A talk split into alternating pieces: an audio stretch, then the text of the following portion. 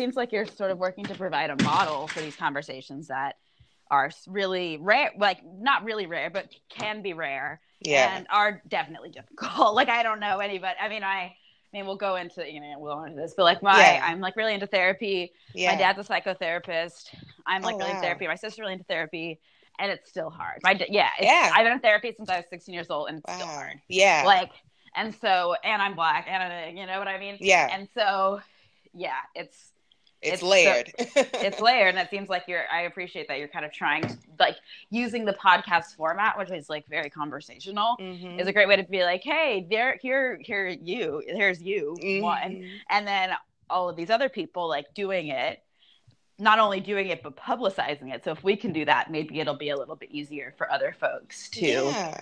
do it too and see themselves right right because also like Absolutely. there are images in the media of people dealing with mental illness but not or mental not even mental illness mental illness mental health challenges but like rarely are those faces of color Yeah. and so it's also kind of getting folks something to identify with like see and there is there are some great um obviously some great people in the media doing it Yeah. like Tracee Ellis Ross Issa Rae, and stuff like that Absolutely. but not enough Exactly. new, right and then we don't have like we don't have one uh, one flew over the cuckoo's nest we don't have um i don't know trying to think of some other iconic we don't have a silver linings playbook like we don't Yeah. have these kind of like it's so new and it's so it I, is. I'm not going to say unrefined, but it's like we don't have as much established because we weren't doing this in this, you know, in the 70s, 80s. It was like, how do we have rights? Like, how do we not get Exactly. Even the thought of mental health wasn't even in the picture back No, then 'cause because we we were were fighting.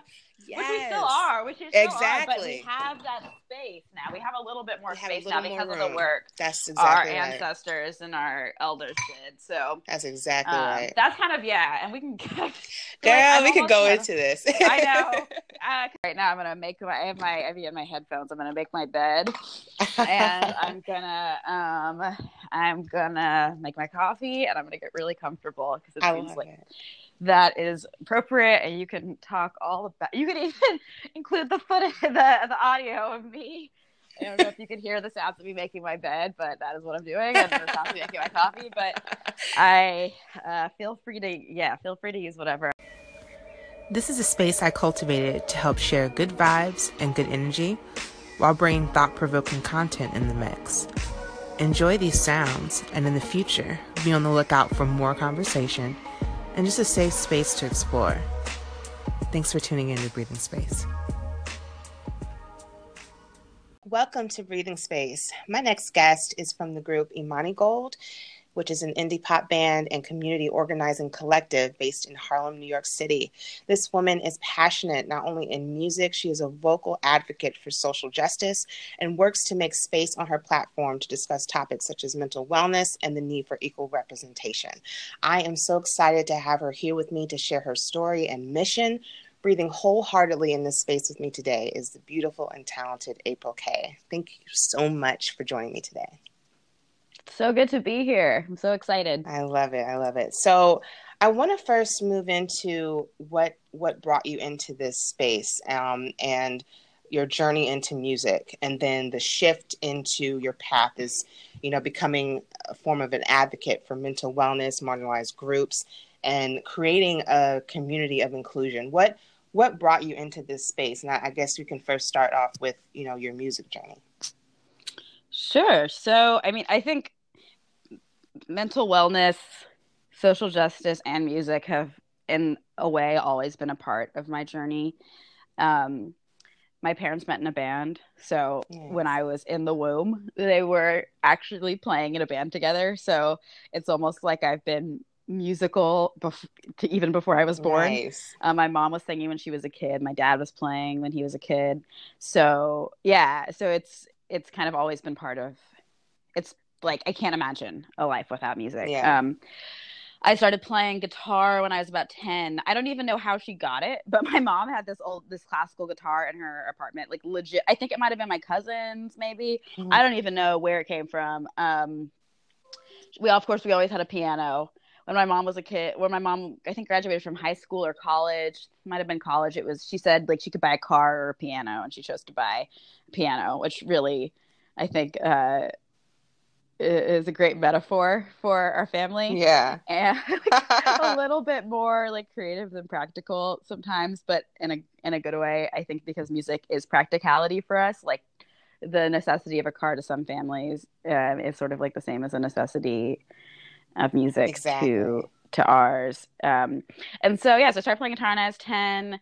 Um, I would like write punk pop songs, play punk pop things like Avril Lavigne and Blink One Eighty Two songs on my guitar. Love it. Uh, Good Charlotte. Yeah. Yeah, yeah, yeah. And then when I was about 12, I started playing bass, and bass became my main instrument. I played, I'm classically trained. I'm trained in jazz. So I played classical and jazz basically all throughout grade school and then a little bit into college.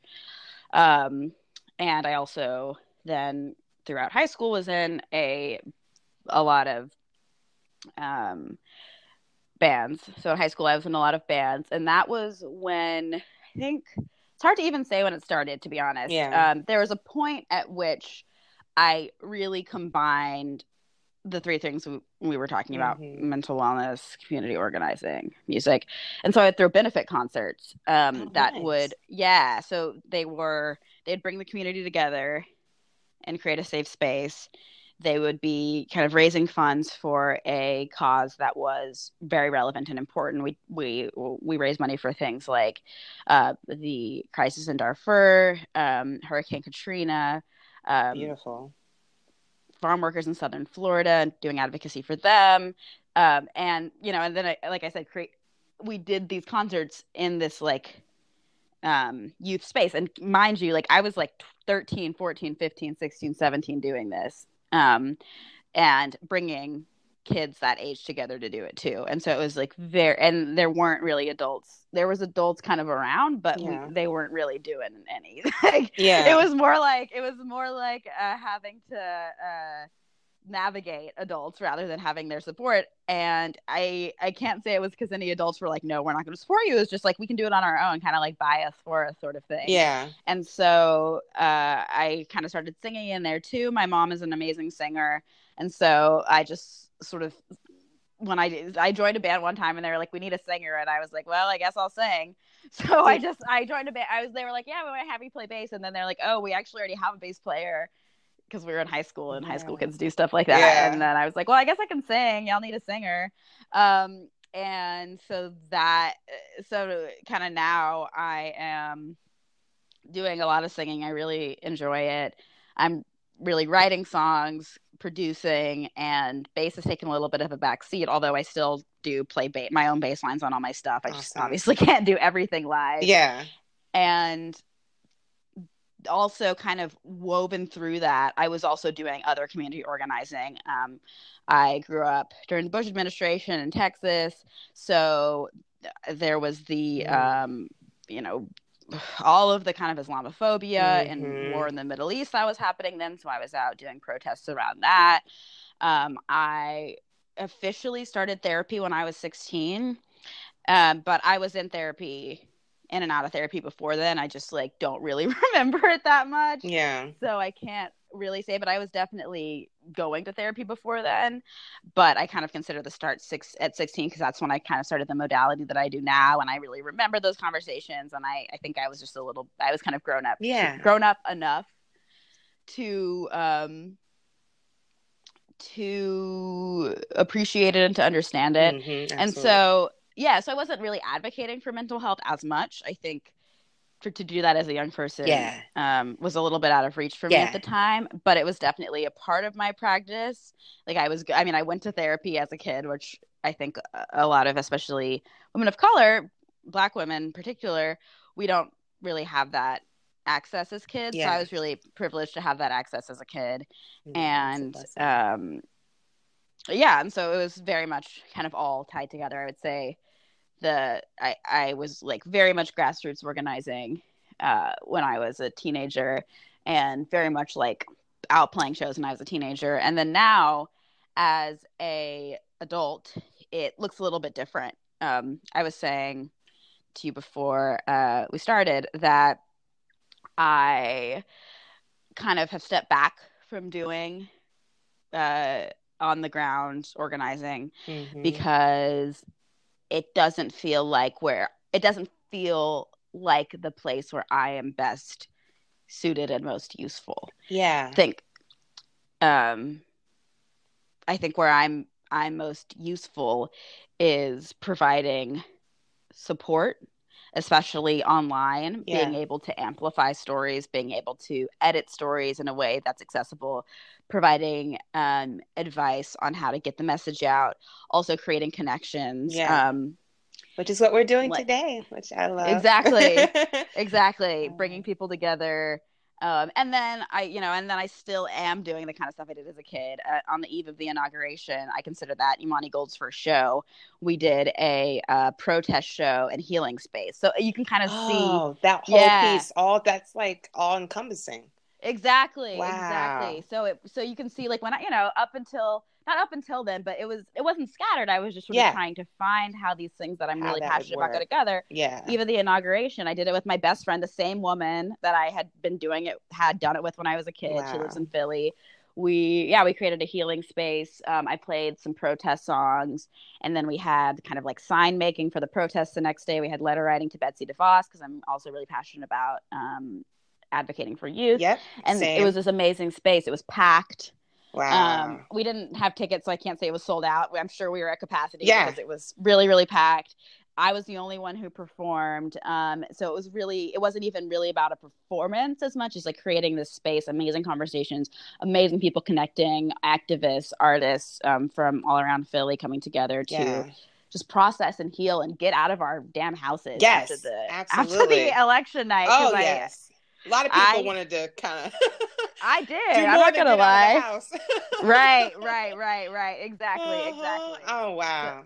so creating a space where people get out of the house and just feel good like we're not we weren't trying to go there to Yeah. like complain Yeah, or to be like oh feel we're we're having such a hard time this is so sad Yeah, yeah, yeah. so terrible i can't believe it. it was just like let's come here and like protest kind of this um almost honestly i think especially as a black woman shoot like violent act against us to elect someone who Felt a little. I just felt offended in a sense, you know. I Right. was like, um, yeah voice- like personally offended yeah, like it's time. Okay, it, it was almost like let, let's Mhm. let's get this armor back on, you know. And, right right And so I that's I totally relate to that. And I think that's the perfect um lead into my next question, which is being a woman of color in this space. And when you see moments like that, and especially when you're in in this mindset of wanting to to reach out and give back to the community, how has it been as a woman of color in this space as you've seen yourself evolve and and find you know your niche and where you fit in as, as far as your Mhm. mission is concerned? Yes, that's a great question. That's a that's a great question. Finding my niche and where I fit in. So uh, there is an extent to which I see myself as somewhat of a liaison between uh, liberal white folks and marginalized people Mhm.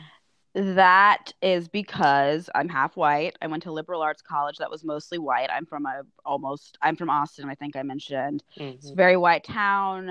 Um, I have a lot of white privilege that I don't feel like I carry. I'm not going to say I uh, I carry it around uh, in the same way maybe a white passing person would or anything else, but I do have a lot of it, and Mhm. so. Uh, I, I and I have a lot of access to white people. That's also it too, because I can speak their language Mhm. um, and I can, uh, what? How do I say it? Because I can speak their language, I can say things to them that can possibly make a change, and I can I can come for them in ways that um, other folks don't have access to, and Mhm. so that work still happens for sure, for sure, but so so uh, to to be more specific, that work is kind of like okay, so I can't really go talk to a conservative guy and be like, hey, stop being racist or whatever, because that's not really safe for me. yeah, They might not listen to me, but my white liberal friends definitely have. I, I don't have anyone in my family who is, is a is a Trump supporter. Um, that's just like or a Trump supporter or anti-abortion or any of this stuff. Yeah. My family, one side is black and the other side is you know very liberal Jewish. My mom, my grandma, my dad's side I used to work in prisons. Um, and so Wow. like super just open Yeah. kind loving people and so i just don't have access to like conservative people i don't think I want that access. It doesn't feel safe, but I do have access to liberal, white liberal people who do who have those family members who are um, kind of actively doing things Mhm. that are harmful to our communities or they don't understand our community. So I have done a lot of work kind of communicating with those white liberal folks and saying like here's how you can take to your your family your your people or whatever to try to do make those changes that Mhm. has um that has decreased it, it's kind of naturally receded a bit since I've been living in Harlem. Yeah. I've right, it's I, I was in mostly white spaces before I moved here and I mean that's that's large not largely why I moved here. It's I came to Harlem so a little bit about me. The reason I moved to New York was I actually had a job on Wall Street. Oh, So wow. talk about like speaking the white man's language, right? Right. Like, I real I can do like it. I did it enough. Yep, I did it enough to make a hundred thousand dollars out of college.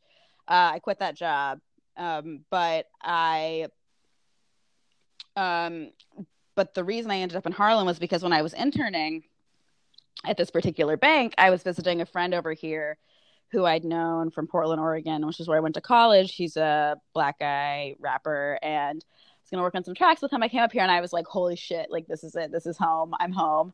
And Nice. I moved here. I moved like to the same, you know, couple blocks that he lived in and I never looked back. Nice. And so, yeah, I mean, I think it's the most important. I think it's the best neighborhood in the world. I think it's the most important black neighborhood in the world. I think most historians would probably agree with that. Absolutely. Um, the Harlem Renaissance Mhm. is responsible. The, the rich history, all the richness. Rich history. Yes. And I'm like, I'm like, y'all love James Baldwin, okay, but which ones of you are black and gay in Harlem? Well, excuse me. like, no, and it's you know, and I, I understand it's expensive, and Yeah, there's a lot of limitations in this neighborhood. I'm not saying everyone should live in Harlem, right, but right. Just I for love it. you. Yeah, your For me, experience.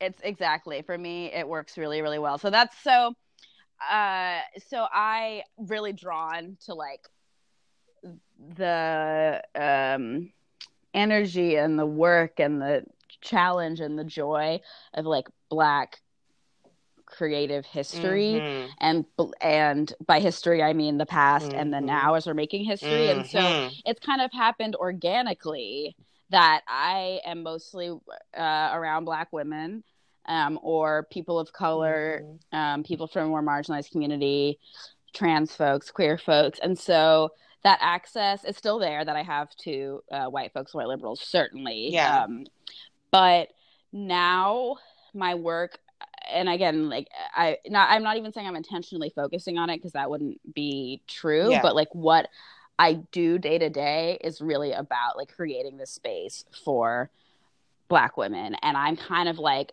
especially after the election, I was like, honestly, black women are out here doing it. Like Yes, we are honey. out here. Those numbers, like that's what I'm saying. I mean, the election's not all about politics. I'm actually not even a huge politics person, but like the symbolism of that is just like we out here, y'all. Like we need to get we, we need our love, we need our care, we need to get ours because we have been taking care of everybody since There the you beginning go. of time. Yes, ma'am. And so yes, and so I've just been like, let me create a nourishing space for us, yes, for, ma'am. especially the young, especially the young girls. Um, it's so important. Yeah, especially the young girls. Um, and so that's kind of where my work has been focused more recently, and that's kind of how I found my space That's beautiful. um, That's beautiful. relative to my identity. Yeah. Is like, all right, I I can do this work with white folks. Um, I can do this kind of grassroots organizing work, but I think where I'm really, frankly, where it feels right, what I'm really passionate about, where I get the most joy, um, is doing work with Black women, um, women of color, and creating spaces for us and like working for us um and not really worrying about bios for us and not Mhm. really worrying about anyone else i Yeah. think that's like the main thing for me is like i'm not concerned and I, after the election there was all this rhetoric that's like oh we need to come together like be, don't be divisive da, da, da, da. and i'm like mm, that is great for a lot of people and there are a lot of people doing that work to build bridges Yeah. and do all this and i'm not and i'm not out here trying to say like That's not. I'm not trying to build bridges. Yeah, I'm yeah, yeah. to- I mean, like I'm, I am, I, I want to say I love white people. That's a weird thing to say, but it's like, but it's like I'm not here. I'm It's not part of you. yeah. yeah, yeah, it's part of me. Like I'm not out here trying to say like, oh, I'm, I'm gonna exclude anybody Yeah. or anything like that. But I'm not really trying to come together. Yeah, it's- like I'm just not. It's almost I'm like tr- you're you're meant to do the work in where you are where exactly where you're Mhm. supposed to be in in the community Exactly. in the trenches and there's other people that are for that other work Exactly. exactly Exactly. Yeah. That really external face. Exactly. It's like I'm looking inward to our community, Yeah. other people looking outward. And if someone comes for us, Mama April's about, I'm gonna come for you. You know what I mean? i'm right here what you want exactly, exactly. And so sometimes that can look divisive. Um, exactly and also, though, I will say too, another thing that's important to me that I uh do when it comes up is also holding my sisters accountable Yes. we need to and i'm not i'm not one of the people who says i'm rooting for all black women i think it's a nice meme but like um Stacey Dash, like, girls, get together. You know what I mean? I love that you said that because it's so important. It's that that that mirror shedding that light back to Mhm. you is so important. If we want to lift each other up, we have to show where there's areas that we can improve, where there's areas that Mhm. we can grow. I'm all about that. Mhm. Um, I love that. So, on that space of serving um, and doing this work that you're doing, where do you find that balance? Because a lot of times, I've, you know, just from listening and talking with others that are in the community like this, sometimes it can be difficult when you're so inundated with the the plight of what's going on and the Mhm. emotional weight that takes place from that how do you Mhm. create space for yourself for self-care for you know personal things that that are not even related to community you know of course such as your music but other factors that come into play what what are things that you've been able to do to balance that and just your busy life in general So, firstly, I'm going to say I, I, I uh, do not see myself as the pinnacle. If far, I don't think I'm terribly good at it. I think I have a lot of room to grow yeah when it comes balancing these things. Balancing these things. Yeah. I'll tell you sto- a story. sure. um, uh, about the past three months of my life. And this is also why I didn't. This is like I was saying before we started about um, just like my schedule and just like being drowned in emails and all this stuff like that. So, yeah the beginning of September, I knew September was going to be nuts uh, because I had two, I had a big, um, I had a big report coming out at my day job at the end of the month. And then I was going to Indianapolis um, to be, in part, to do a panel that was um, kind of, I was facilitating a panel that was really focused on youth voices.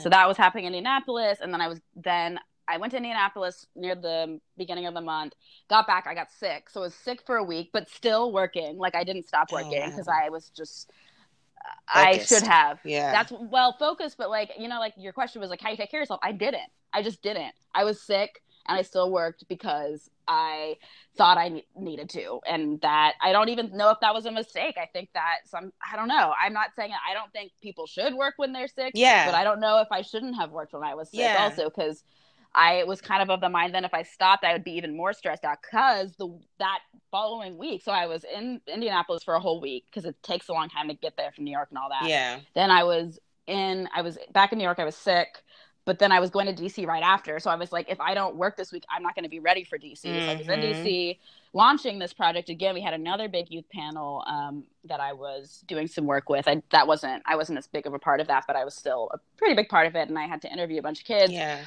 I came back to New York, and what happened when I came back to New York? I'm trying to remember. Um, I think it was like the week I got. Oh yeah, no, what was I'm trying to remember. I think it was like the week I got back. I had I just happened to get a call. Um, like Tuesday, I already had a big shoot scheduled on Thursday. yeah So I got a call that was like had been scheduled a couple weeks out, but I knew it'd be a whole day shoot. It was a big shoot. It was like um talking about my own journey with beauty. It Mhm. was with a big beauty brand, so like I really wanted to, you know, like a, a big shoot like that. yeah For me, who's not like a professional full-time model, yeah it's like usually at least one or two days before that to kind of that it, it kind of consumes. Like I had a big shoot. What's the day? I don't even know today is. Today, is Thursday. I had a big shoot yesterday. Basically, all of Wednesday was taken up preparing for that shoot. Plus, I had been preparing for a couple weeks before that. So, uh, so big shoot Thursday, and then I got a call Tuesday morning at 9 a.m. from um, I can tell you the name now because it's out from Cosmo, and they were like, "Hey," um, they were like, "Hey, uh, you free today?" And I was like, "Yeah." Uh, sure, yeah. How about two o'clock? And they were like, "How about now?" And so I just like Oh. Wow, yeah. And I Wow. was like, yeah, I know, right? So I like I was like, well, I mean, I can't turn down Cosmo, and I'm really happy with how the final product of that came out. So I rushed to their offices and I shot that. Shot Thursday. In between all of this, I got a call from Paula um, from FamJam, um, and she was like, "Hey, can you come to Austin next week?" To shoot my head wrap line, and I was like, I can't say no to Paula. She's amazing. So I flew out to Austin the next week um, to shoot with Paula. That Saturday, I was supposed to go see my grandma in um, Boston because she's uh, she's not doing so well, and Oh, I just like I said, I love her to death. Yeah. Thank you. She's a she's an amazing amazing human, like just so beautiful. inspiring, so incredible. I'm so fortunate to have her, and so I went out to go see her that Saturday, Sunday. Then that next week was my birthday, and of course I had the birthday Aw, happy belated. Thank you. And then the next week was my sister's birthday. Oh my And goodness. so, like, I know. And did you know? I just talked about two months. That was two months of my life. Oh wow. And there are 12 months in a year. I'm So, tired like, just listening to you. right. I know. So, like, I can't. So, I can't. So, that is that I don't. I'm not a person to glor- Yeah. like. Girl, also when I went out and shot with Paola, like, oh, the rest of the girls stayed up and partying. Girl, me, I was asleep at nine. Like, I was. I felt like I was. It was. It was tough because Yeah. it was like these ten amazing um black women and non-black women, like an amazing all women space. And I was just like, I have to go to sleep. Yeah. Like, and I. I was like, honestly, I'm gonna have to trust. I'm gonna add all these these badass girls on Instagram. I have to trust that we're gonna stay in contact. That we'll be able to have these conversations. And I have. We're, we're you know we're still texting. I was involved uh, on in an election day project with one of the women, and um, was it election day? Yeah, that's what you call it. Election day project with the women, and I was like, I had to trust. So like, I just and I I frankly crashed. I was so so so so so tired, um, and so after that, I had to I had to take a step back, and I was like, who am I? Like, what am I doing? yeah. All of these are amazing opportunities. Don't get me wrong yeah. but I didn't play music. I mean, we had we we I didn't play music as much as I would have liked to. So basically, after that, I it's the beginning of November now. Um, that whole thing kind of ended. The saga kind of ended a week ago. Like I said, I had a big shoot yesterday, so it hasn't really ended. But what I decided after that was that I was gonna make a very deliberate effort to focus on music and only take opportunities that I feel like are really, really incredible and won't be draining, and take a closer look at my calendar, Mhm. not overcommit, be kind of more um, uh, deliberate. I think I, Mhm. that was I think that was the challenge. Yeah. And that is I don't not a I won't even this is going forward. I think that's what I'm going to say. Yeah. Going forward, um, what I'm going to work on is being deliberate because when all of these amazing, I mean, every single thing I just described is incredible. Like being able to go spend time with my grandma, who's this amazing woman, getting to go see a city in the Midwest I've never seen with um, some young people, like amazing, amazing, getting to be on these professional sets that are really incredible. Like so many amazing things, but I was just reacting and I was just saying yes to everything Mhm. without really thinking about how it fit in. And Yeah. these are just the big things. I'm sure I said yes to like some drinks and some yeah. parties and some whatever Absolutely. some yeah. staying on Some IG kikis. too long. Kikis, yes. Why all that stuff I probably that I won't again I won't say I shouldn't have, but I think going forward being more deliberate, I think I can um, be sure to have those self care pieces. Yeah. So to but that's and that's not to be negative at all. So that's just been the past couple months. That said though, um I see therapy as a non-negotiable basically. Like I have uh individual therapy on Mondays. That's uh, obviously something that I can kind of move around if I have to. And then I have group therapy um, Monday in the evening, Wow. and it starts at six thirty. And so, I if it's if something has to go past six thirty, um, that's that's outside of work hours kind of conventionally anyway. So if so if something's on a monday i'm like i have a hard stop at six. I have a hard stop at 5.30 and that's a non-negotiable. Yeah putting those boundaries. uh, mm-hmm. that's a non-negotiable for me. It's boundaries but also like for me. Yeah. like, to hold myself accountable absolutely uh, with what i'm doing. True not letting yourself get you know yeah, grabbing no, everything. Yeah. Right exactly so, i feel like when you're in that space that creative space and so much is happening you want to grab so much it's so mm-hmm. it's so easy to go into that that mindset of oh i got to do mm-hmm. everything when right. then then having to take a step back and going okay well how does this how is this affecting me and, and mm. just that example of you having to like that that opportunity was there but you had to go to sleep like you felt right. exhausted and right. So also in that i forgot to say i had this kind of like non-negotiable commitment that if i didn't do it it would have had kind of severe consequences mm-hmm. and so um that was something that i had to do that there was absolutely no way I could move it. It wasn't a great opportunity. It was just something that had to be done.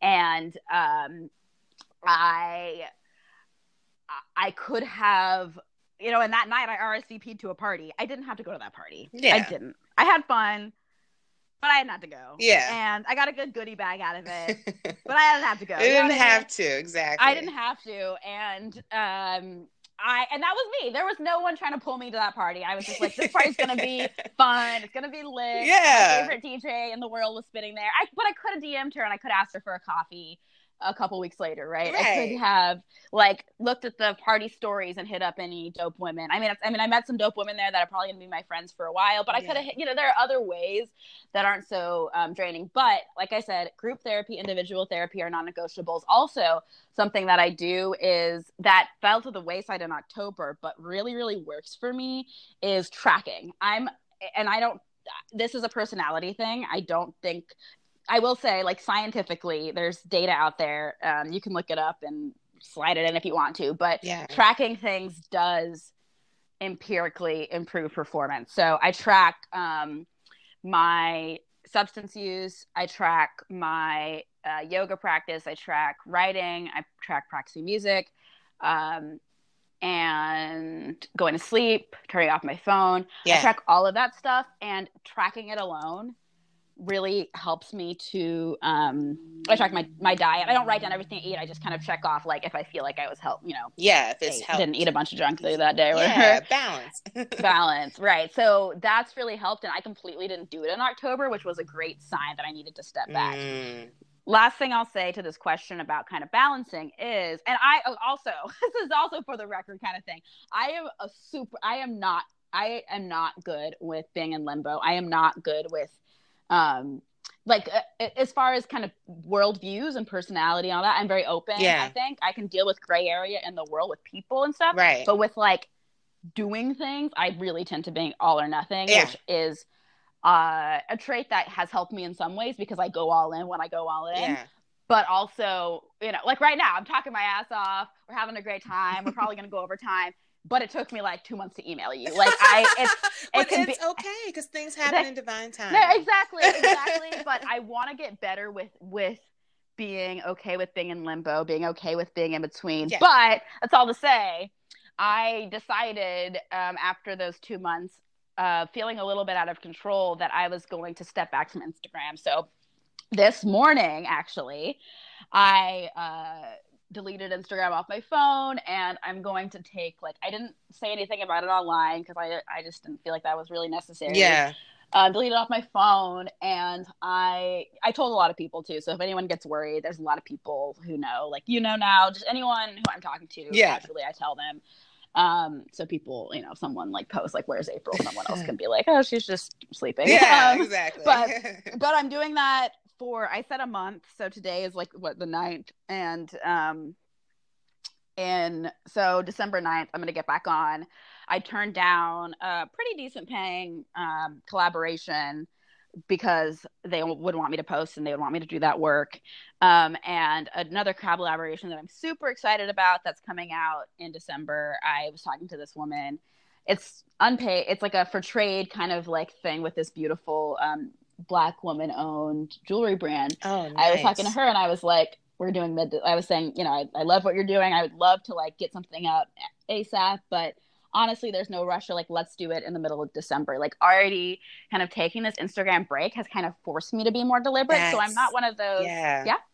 I'm not one of those like social medias. Obviously, I love social media, Yeah. but so I'm not saying it's like a thing that's polluting my life and I need to cleanse, blah, blah, blah. It's just a, something I thought that would help me uh, do what you're talking Yeah. about, creating balance, because I just found myself falling too much in that direction. Mhm. Maybe, maybe for um, especially October, I was all in there and not really in kind of the music space and in the emotional space as much. Yeah. And so I'm sort of my way of balancing, I guess is what I'm saying. Yeah, like, totally okay, I get was it. all in in October. I was kind of September was community organizing. October was um, more digital organizing Yeah. and Instagram creativity, and then November. And I hope November, December, January is all about music. We are working on a record right now Beautiful. my sister slash my bandmate is in Brazil, so my job for uh, November is getting everything, getting the drum tracks down, getting um, some of the guitar tracks down, some of the lead parts down, so she can come in and do her thing when she gets back. That's and so, exciting. yeah, so we have some big goals. I have um, some very specific things I'm trying to do, and so to do that, I'm being very deliberate. And even this call, I like asked to schedule in the morning because I'm most alert in the morning, Mhm. and so I was like, "This is when we can do it. I'm I'm gonna be way. on." yeah, I'm gonna be on, and I can start my day right, and then like I know, I knew when I scheduled with you, like the rest of my day was gonna be amazing. Aw. Versus, I could have scheduled you at like a four on a Saturday, and like for me, that wouldn't have worked as well with my lifestyle. So just being kind of deliberate is something that I'm working on, and I am using taking a step back from Instagram to do that, and like bears repeating probably for the fifth time. My non-negotiable is therapy. Also, uh, I don't know if I'd say this is a non-negotiable as much as just like I, you know, my trips to the psychiatrist, um, going to the dermatologist.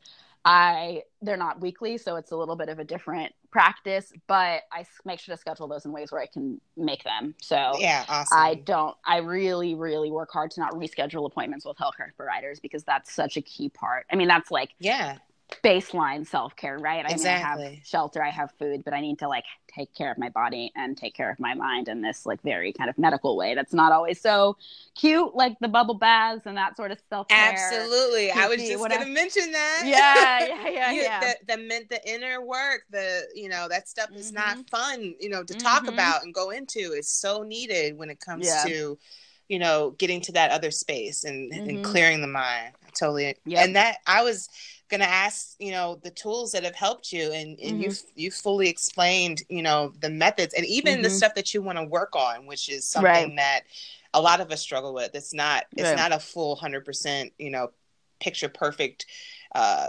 self-care list that, that Right, people no. go through you know especially No. when someone's successful in things you know that's often what people assume oh uh, yeah. and so it's nice to he- it's actually refreshing to hear that the, and and but it's it's it's telling because it is showing you that you know you're making those strides to develop something that can really get you in a space of okay i'm feeling like i'm i'm in in the groove of understanding where i need to go you know as far as Uh, your yeah. self-care totally. I was just talking to my uh, friend and roommate Hillary Bonhomme. She's amazing uh, musician and writer as well, and we were talking about uh, how there's all of these like YouTube videos and articles on beauty sites about like people's morning rituals and what I eat in a day and everything's so perfect. And I'm like, I do not believe these girls. I do not believe y'all. And she said she made this really good point, and she said rituals and routines are aspirational and i completely agree and she's she's a very disciplined person Yeah. I, she's actually someone i look up to when it comes to like really sticking to um, doing things Right. and really prioritizing herself and her self-care she's really good Mhm. at it and so I, I was asking her i was like what's your morning routine and you know she laid out this beautiful routine but she was like but sometimes i do this sometimes i do that yeah and even someone like her who i consider really good at it there's still it's always still aspirational Yeah, still room to move and and flow, and and it might not last. That routine might not feel right, you know, Mhm. a week I- or so yep. from now. You know. yep exactly So, exactly I love that. Well, I have um, a final question for you. I'd love to Mm-hmm. know what you feel would be good advice because it seems like you've you've developed a space and a and a, a voice that a lot of people appreciate and and are inspired to learn from. And so, Mhm. for someone that wants to follow a path similar to yours, um, whether it be music or you know community outreach. Um, what advice would you give someone, especially who feels that they might not be able to, you know, achieve um, impact or you know be able to to get to a place if they feel marginalized? How what would what advice would you give them if they want to pursue a career similar to yours? So the first uh, I don't. Firstly, I'll say I don't like giving advice because I don't like the idea that I'm telling people what to do. Yeah, yeah, yeah. Uh, but I do like to say what works for me. Absolutely. And like, if, I guess since you're asking, if I, you're like, if I were to give advice, if so, if you were to, people, right?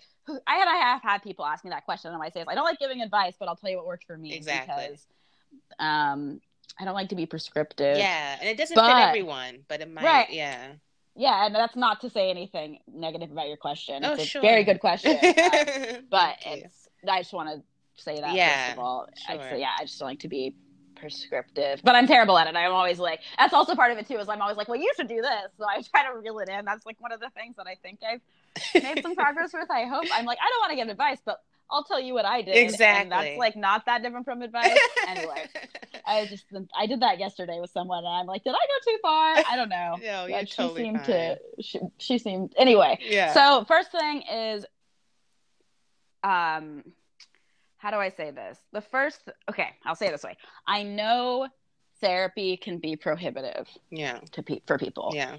Um, I will provide. So find find. There's two reasons why that is. One is financial financial one is financial one is cultural mm-hmm. financially i will say two things about that one um, you may need to double check this but under obamacare mental health services are um, legally required to be covered the same as other healthcare services mm-hmm. so that means if you do have insurance you will have um, in network providers that you can go see for the same price that you would see your general practitioner. So usually that's like 50 or 25 dollars if you have insurance. Right. I understand a lot of folks don't have insurance. Yeah. If you don't have insurance there are low cost providers sliding scale providers mm-hmm. um, out there. And um, a lot of these folks will be folks that are in training um, and frankly having someone to talk to who is um, a knowledgeable professional is key. Mm-hmm. I think a lot mm-hmm. of people really like the, a lot of people kind of focus on the unbiased. They don't know about my life. My therapist is friends with my dad.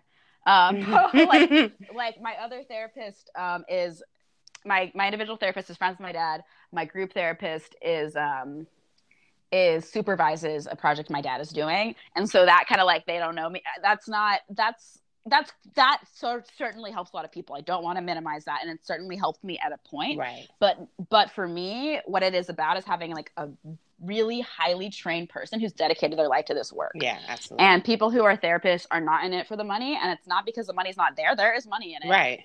Um, for you know, you can get to that point in your career. Yeah. Um, it's because it's so hard it's really really it hard. It is emotionally taxing. It's, and I I don't all I know all, the only reason I know that is because I've seen my dad and how and he is a white guy, you know, and he is re- and his clients are mostly white from what I understand. Yeah. His clients of color too, but you know, it's just white people doing it with a lot of privilege. You know, he makes a decent living doing it, and he it really, really, really it's a huge emotional investment. Yes. So that's all to say, like, um, if you don't have insurance and can't go to someone under your insurance, then I recommend trying to find a sliding scale health provider. Mm-hmm. And and the cool thing about the sliding scale or um, nonprofit clinics is usually there's a bunch of therapists there, and so if you don't like them, you can switch, and it's okay to not like them. Absolutely. This is I have so much like this is what I do. What I will say I have advice on that is because I just like I think also I don't feel good about giving advice because I don't always feel like I know what I'm talking about, but this I do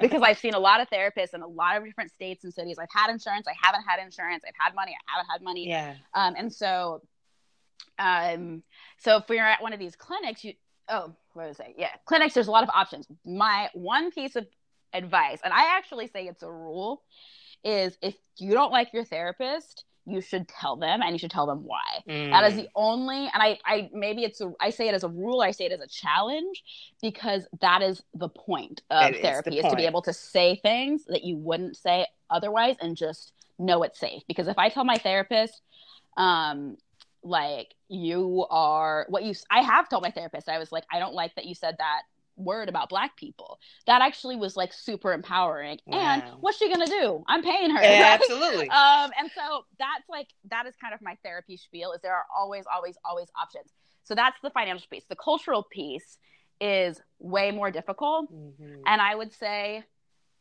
fuck follow me on instagram and see or follow you on instagram or follow, there's such a great um, Ericka Hart. There's such a great community of Black women. Of Tyra Banks. Yes. Like I can't go in. Like there's a, like it, we me okay me Ericka Hart Tyra Banks like so different. The three of us are so so so different. So there's gonna be a black woman out there. I'm sure Tracee Ellis Ross. Mm-hmm. Oprah is best friend with Dr. Oz. Like you kidding me? Or is he the Dr. Phil? Dr. Right? Phil. Like, yeah yeah yeah. Dr. Phil. Oz. She's like she's like our auntie. You know. Yes like you know Maxine Waters goes there. You know what I mean? There's yes, we're ma'am. out here, so if you feel like you can't do it for cultural reasons, um, try to find someone you can identify with to make it feel safer. Read a book mm-hmm. on therapy. Um, do your like I, I think be open to it or at least like see people like notice that people who you look up to do it and it's it will be scary that's also part of therapy is it's scary it's scary i've been doing it since I was 16 years old. It's scary. Mm-hmm. I want to do it. I'm I want to go. I'm planning on going to school um, for therapy as a profession. Oh. Scary. It's all scary.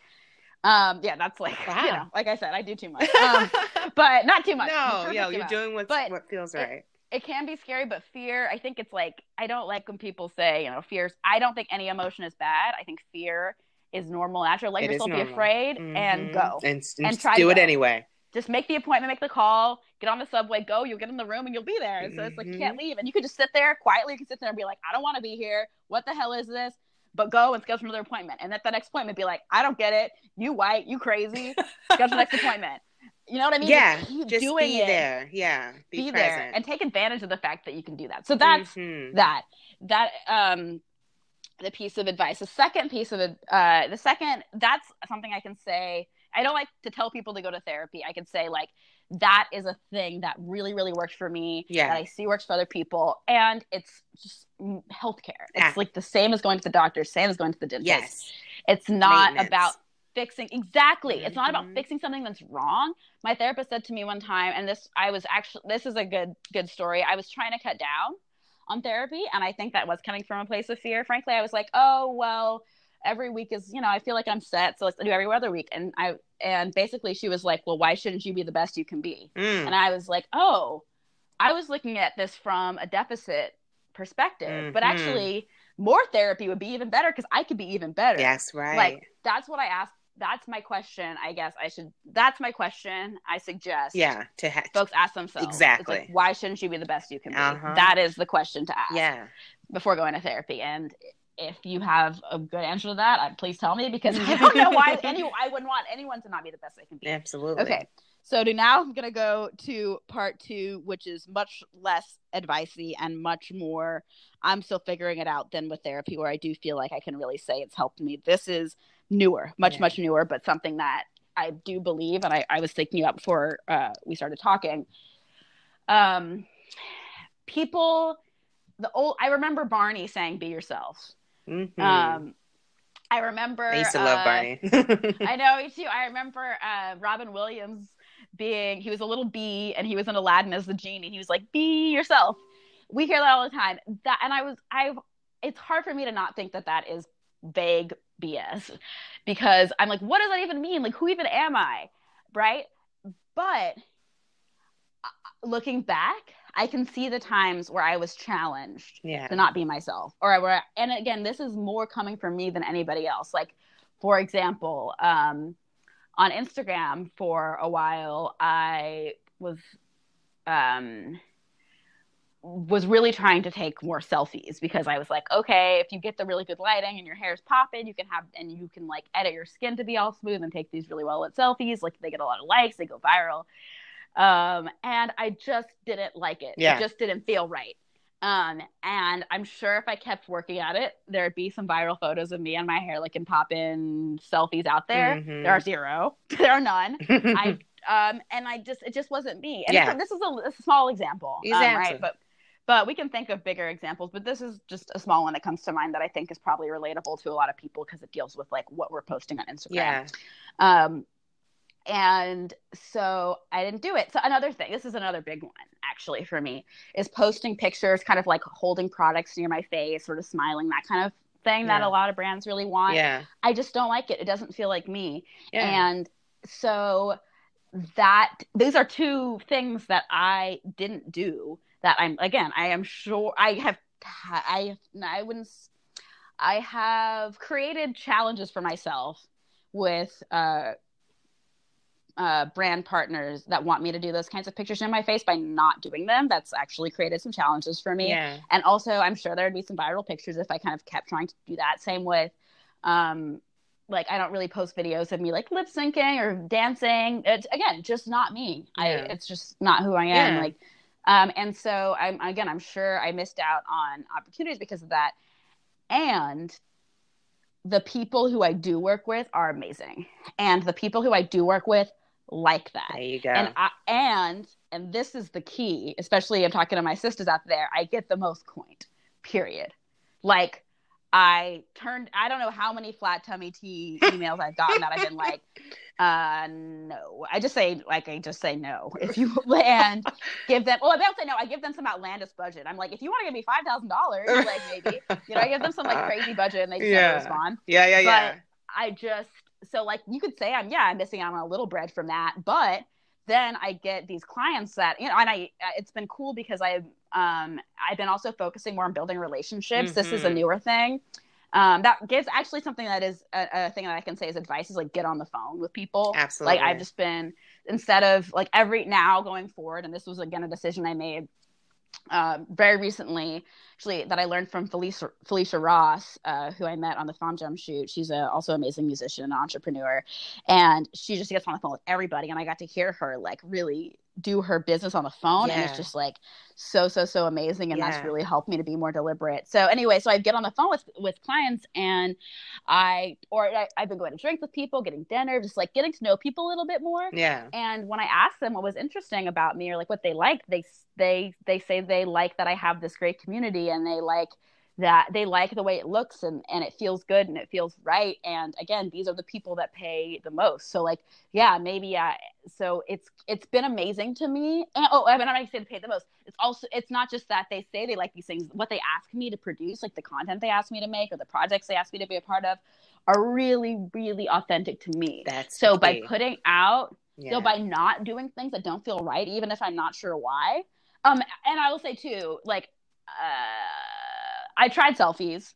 I tried photos where I was holding products. I won't. I, that's also it too. Is I did try. Like, yeah. I'm not going to say you don't do it out. if it doesn't yeah, feel right. Exactly. Right. Because if you don't do stuff that doesn't feel right, therapy does. Like that goes back to my saying. Maybe therapy doesn't feel right, but like just do it. Right. Yeah, but absolutely. like, but like I try. You know, try it and then see see from there. Uh, but with with uh, this con this again, this is an example, and I think this translates to um, a lot of as- many many other aspects of my life too. Yeah. This is just a more I think relatable example for folks. Yeah um yeah so by putting out by not doing things that didn't feel right or by like kind of ceasing to do things once they don't feel right i have attracted uh brand partners that bring me really authentic projects that pay really well. And i was saying to someone before i forget who i was i was talking to someone about this recently but i was like the people who seek me out want me specifically and they and I am unique and I am myself and because of that there's nobody that can replace me and because there's nobody that can replace me I'm worth a lot.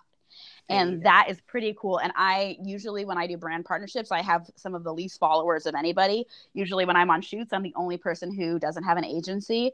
Um, and so I have gotten this access to a world that uh, there oh, a world that kind of asks for maybe more credentials than I have because I've been myself and because mm-hmm. people want the mm-hmm. specific thing that I'm offering, that's which is incredible to me. That's like it beautiful. blows my mind. Like I can't, and so that's why that's why I started with the whole be yourself thing because I think it is it's it can be vague. Yeah, and the outcome of that can be vague. But I will say, me, I can co- directly connect me not doing pictures that I didn't feel comfortable doing with me making money.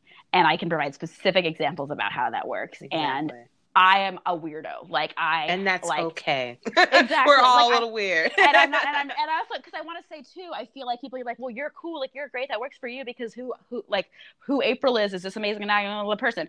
Okay. But like Um, tell me about all the hairy armpits you see on the cover of Vogue.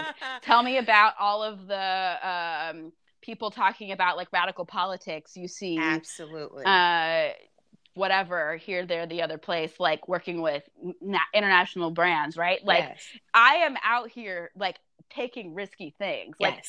um, I was on a shoot recently where um, how do I say this in a way that is vague. Um, I was on a shoot recently where let's just say I could tell that the shot choices they made for me versus the shot choices they made for somebody else were based around the fact that I did not have the traditional model body and this person did. Mhm. And like, but I was still on that set and I still got You still got in there. Yeah. So Representation. You know what I mean? Yeah. So like they didn't like everything about me, but they liked me Absolutely. which is pretty amazing. And they took me as I am with the stuff that they like and the stuff that they did it, and I got my bread, and that's like That's pretty sick. beautiful. And so whatever kind of like thing you have, uh, it's gonna be part of the package, and that's that. embrace it. Yeah. Right. Well, April, I got so much out of this conversation. Like you you are such a light and I appreciate every single advice, even if you didn't feel it was advice. I appreciate every single thing you mentioned because it does resonate and I think um, people will get a lot out of this. So thank you so much for being here with me. I appreciate Yes. that. Thank you.